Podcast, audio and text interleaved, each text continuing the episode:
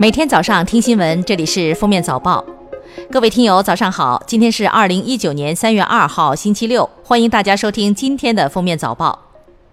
据美国航天新闻网站日前报道，美国国家航空航天局管理者已同意太空探索技术公司三月二号对其载人版龙飞船进行一次不载人试飞。按现有进度安排，飞船需在美国东部时间三月二号二时四十八分这个转瞬即逝的零窗口，由猎鹰杠九火箭从肯尼迪航天中心准时发射，一天后同国际空间站对接。三月八号离站返航，随后降落大西洋。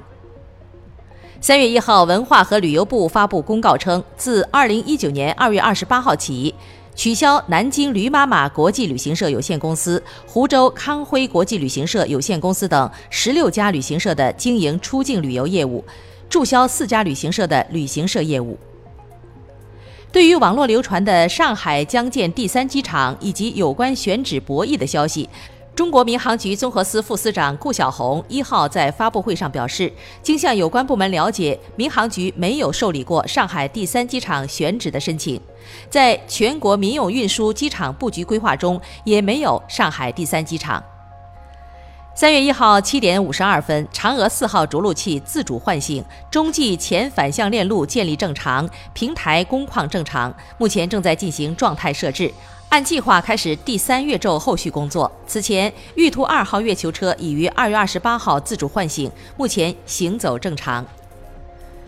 近日，全国扫黄打非办公室部署三到十一月开展“净网二零一九”“护苗二零一九”“秋风二零一九”等专项行动，聚焦整治网络色情和低俗问题，查办涉未成年人黄飞案件，打击假媒体、假记者站、假记者及新闻敲诈行为。据国家电影专资办统计数据，截至二月二十八号十七点，二月份中国内地电影票房已破一百一十亿，再创全球影史单市场单月票房新高。中国内地市场也成为首个两次单月票房破百亿的电影市场。截至目前，《流浪地球》票房已破四十四亿元。海南省大气污染防治条例第二十五条规定，省和市县自治县人民政府应当采取措施，减少机动车船污染物排放，逐渐禁止销售燃油汽车，加快充电桩、岸电设施等配套基础设施建设。有网友据此推测，海南三月一号开始禁售燃油车。对此，海南省生态环境厅回应称，该消息属不实言论，目前没有明确禁止销售燃油汽车的时间节点。近日，陕西铜川一女乘客在公交车上吸烟，司机发现后开始制止，制止无效后，司机将车停下。随后，该女子情绪比较激动，竟拿出手中的丝巾勒住司机的脖子，开始推搡司机，致使公交车停运半个多小时。最终，该女子被拘留十五天。二月二十四号，在 K 七六次列车上，七十九岁老人陈德英捡到一个钱夹，里面有近八千元。通过乘警和失主取得联系后，老人拒绝失主一千元的感谢费，但是向乘警提出了唯一的要求，希望把这件事讲给儿子听，给他做榜样。